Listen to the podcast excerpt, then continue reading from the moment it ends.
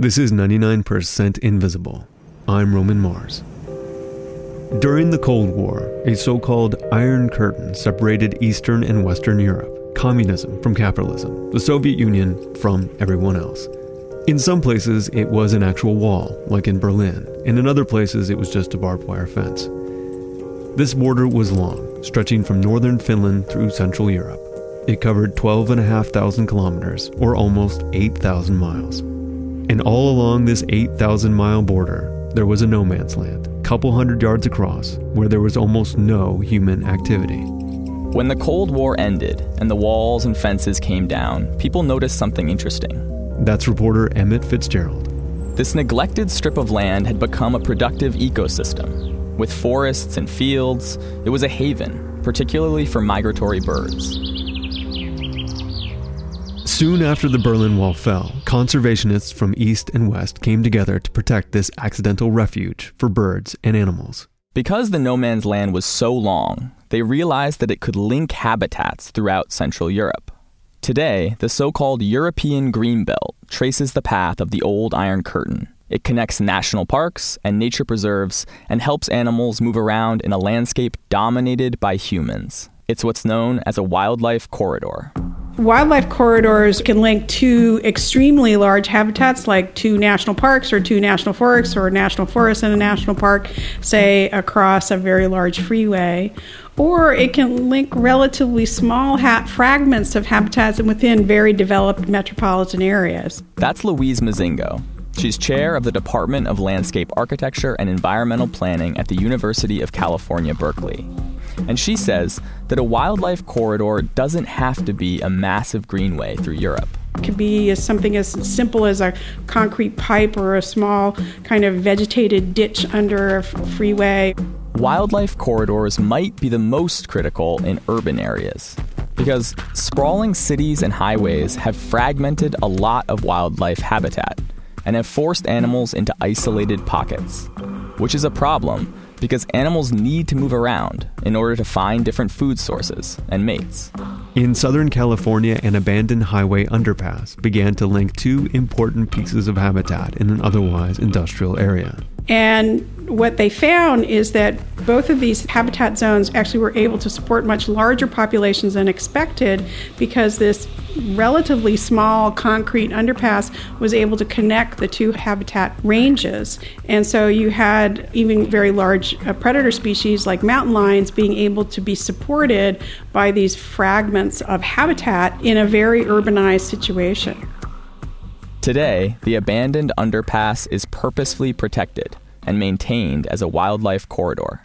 But wildlife corridors don't technically have to be corridors. They can be any piece of design that facilitates the safe passage of animals through the human built environment, from one piece of habitat to another. And they're not always a product of accident and neglect. Sometimes they're very intentional and carefully designed. One of the oldest examples of humans designing a passageway for animals is the fish ladder, which helps migratory species of salmon and steelhead trout get over dams that block their annual migrations upriver to spawn. First patented by a Canadian lumber mill owner in 1837, the standard fish ladder is a series of terraced pools with just enough space between them to allow a fish to leap from one pool to the next, slowly climbing the ladder to the other side of the dam. The design takes advantage of salmon's natural ability to swim upstream through rapids and over small waterfalls. So, a quick lesson in salmon migration. Salmon babies hatch in the upper reaches of a river and immediately start making their way down the river to the ocean. They hang out at sea for a few years and then, when it's time to mate, miraculously swim their way back up the exact same river to lay their eggs using magnetic fields and smell to navigate. But in the early 20th century, companies started building giant hydroelectric dams on almost every major river in the United States. And they were way too big for a salmon to jump over. And so, at some of these dams, engineers installed fish ladders to help the salmon out. And fish ladders have worked well over the years. Part of the problems with fish ladders is that they tend to be very expensive to build. That's Todd Deligan.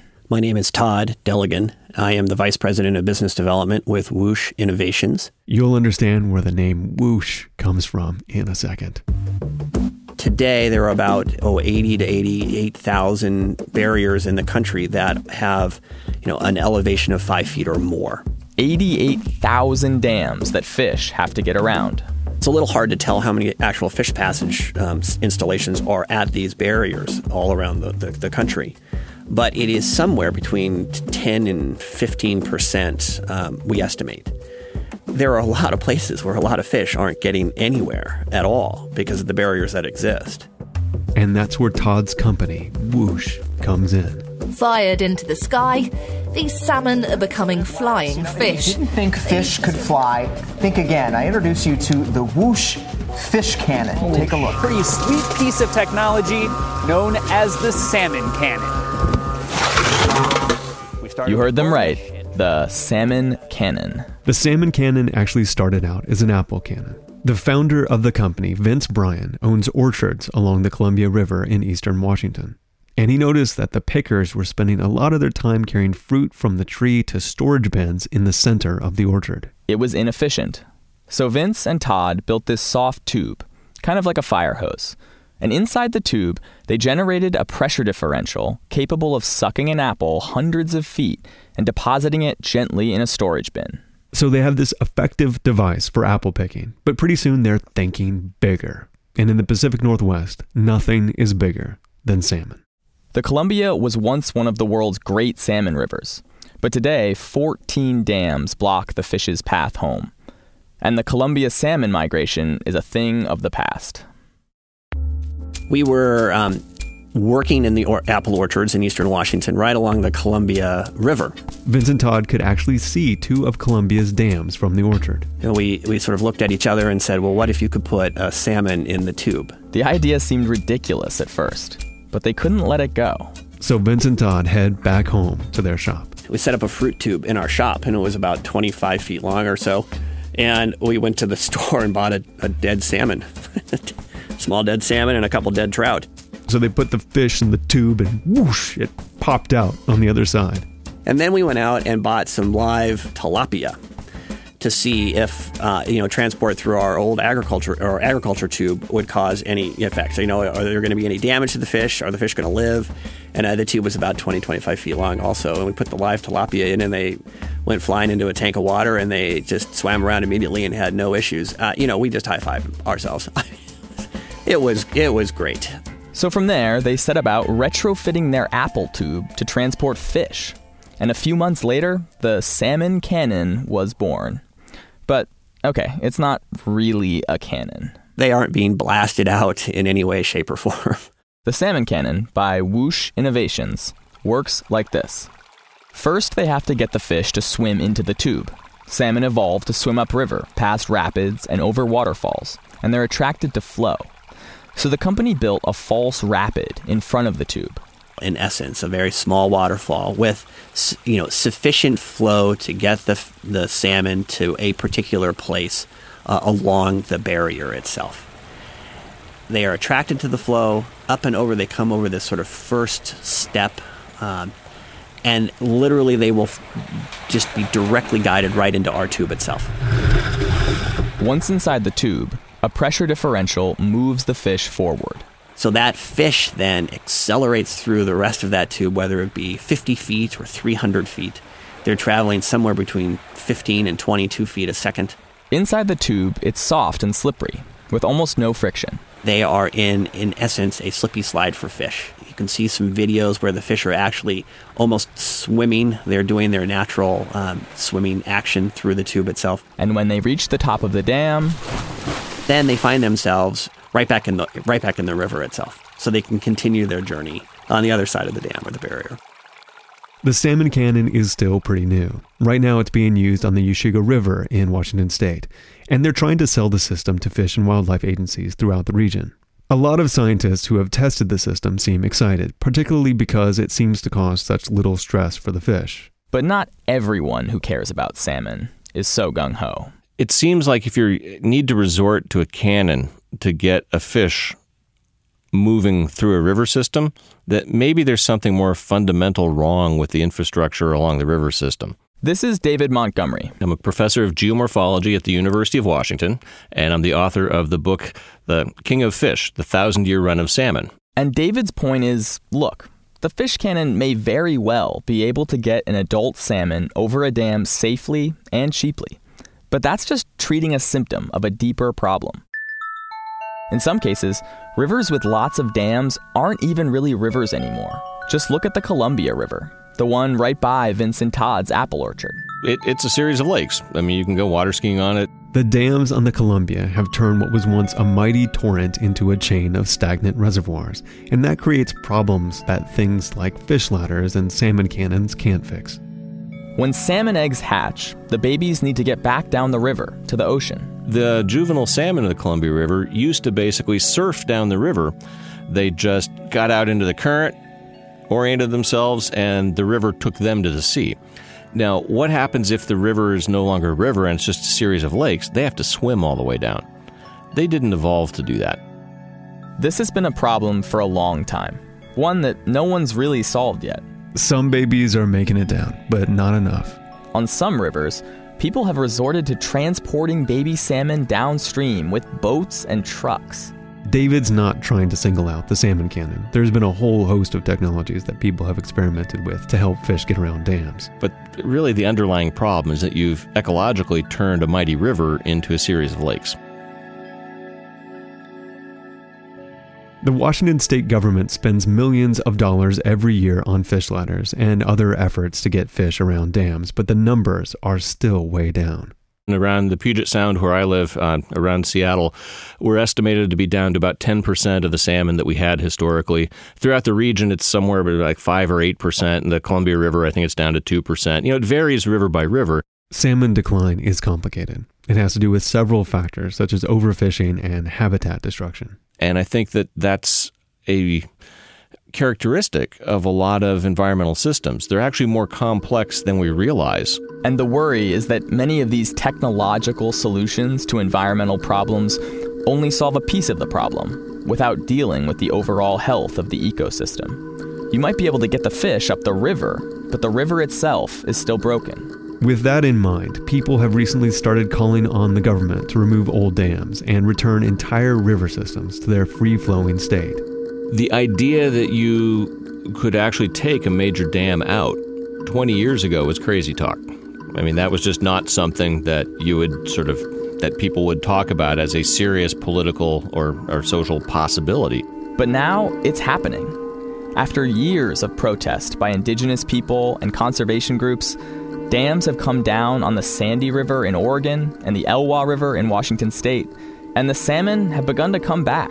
We're not going to get rid of every damn dam in the country, but a lot of them are reaching the end of their structural lifetimes, and some are just not profitable anymore.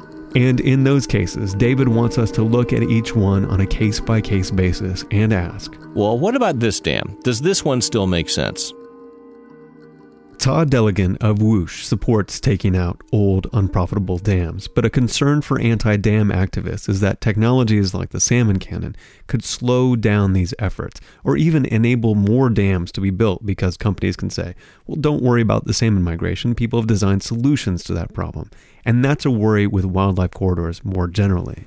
Wildlife corridors cannot be a substitution for preservation of key habitat areas. That's Louise Mozingo again from UC Berkeley. The reconnection of fragmented landscapes should not be an excuse to destroy existing really high quality habitats. We have too few of them, and we need to preserve the ones that are functioning really well, that are supporting large and diverse uh, wildlife populations. Corridors only really make sense, she says, in places where habitats have already been fragmented. And now you can knit them back together in ways that support, if not a robust population, an adequate population for the species to survive. And in those situations where humans have already had a huge impact on the landscape, design for the benefit of non humans could be the key to keeping wildlife around. We spent most of the 20th century carving up and dividing the landscape with impassable objects made of asphalt and concrete.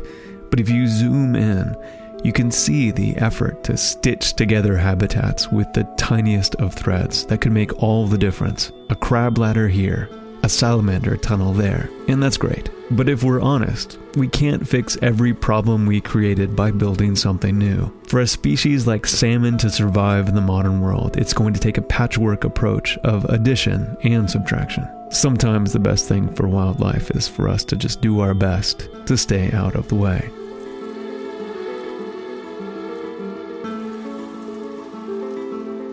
99% Invisible was produced this week by Emmett Fitzgerald, with Katie Mingle, Sam Greenspan, Delaney Hall, Kurt Kolstad, Avery Trufelman, Sharif Youssef, and me, Roman Mars. We are a project of 91.7 KALW San Francisco and produced out of the offices of Arcsine, an architecture and interiors firm in beautiful downtown Oakland, California.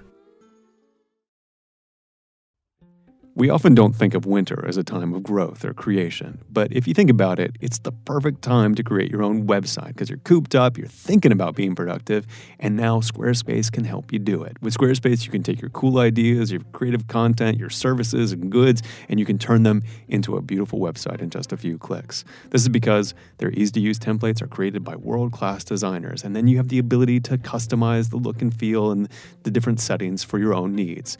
For example, my site, romanmars.com, I made with Squarespace. The landing page features a close-up of me talking to a microphone, so it has my, you know, my very handsome beard. But if I should ever shave it, I don't have to wait for my web guy to change the photo. I can do it myself, and maybe the next photo will feature my soulful eyes. On one of the pages, I've also picked out some of my favorite episodes of 99% Invisible to share, and the audio is conveniently embedded, even on mobile. Try it yourself. Go to squarespace.com slash invisible for a free trial, and when you're ready to launch, use the offer code INVISIBLE to save 10% off your first purchase of a website or domain.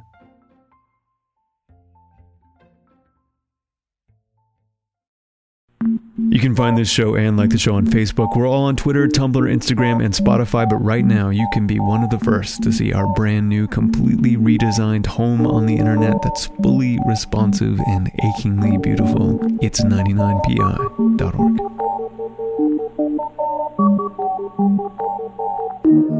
Radiotopia.